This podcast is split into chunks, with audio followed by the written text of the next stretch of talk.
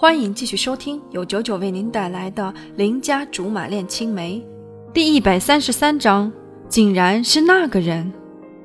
貂蝉和关羽又交换了眼色，感情是拿李逵当李鬼，不待见我呢。要不要拿着花名册一个个对？终于，他们俩放下身段，关羽先说：“我之前就觉得蹊跷。”明明我们这件事做得很隐秘，况且也真的只给了个参赛资格而已，为什么有人能从中大做文章？想了想，这件事必须是要有点地位、手段的人才能晓得，而且要跟我们有关系。更重要的是，这件事能让他得到好处。思前想后，很可能董卓只是炮灰，他真正想要对付的是别人，比如我们。哈！我眼睛瞪得老大，嘴巴也合不上了。我们有什么好对付的？他们，他们两人都是规规矩矩的生意人。尽管关羽长得像天桥底下捯饬盗版碟的人，可不一定真的就是干那个的。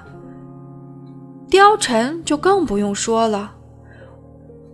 我干个蝇营狗苟的事情，都要被他教育半天。这么说来，是不是我更可恶一点儿？可是我真心是个小角色，至于让人家像贝克汉姆似的踢个香蕉球来迂回折腾我？想着想着，脑海里浮现出一个人，该不会是他吧？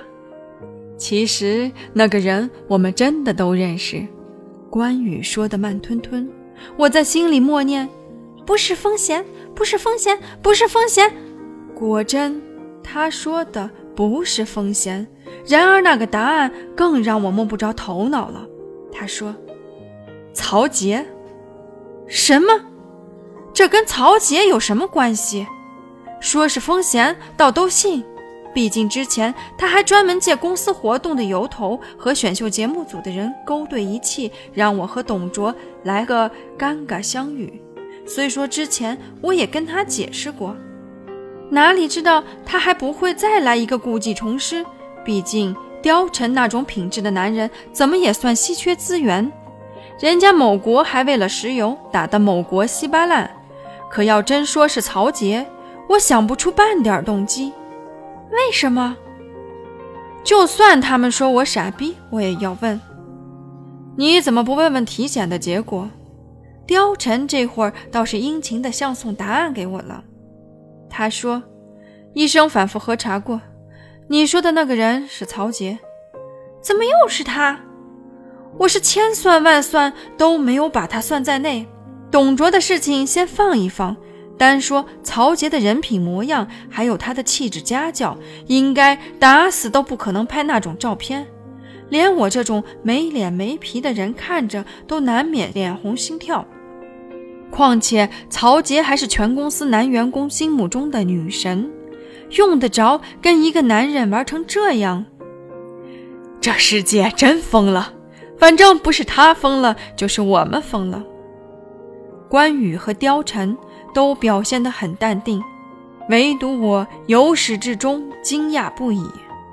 我又说：“可是我不懂他们为什么要做这些事。”貂蝉咂咂嘴。算了，你想不通也是应该的。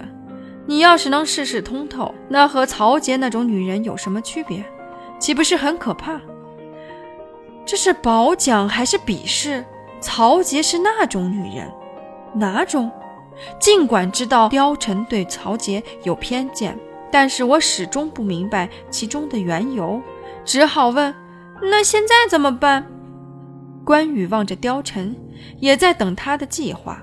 而貂蝉只是说：“曹杰始终不是我的手下，由我来处理，于情于理都有喧宾夺主的嫌疑。所以，呵呵。”他坏坏一笑，不知道又在心里谋划些什么。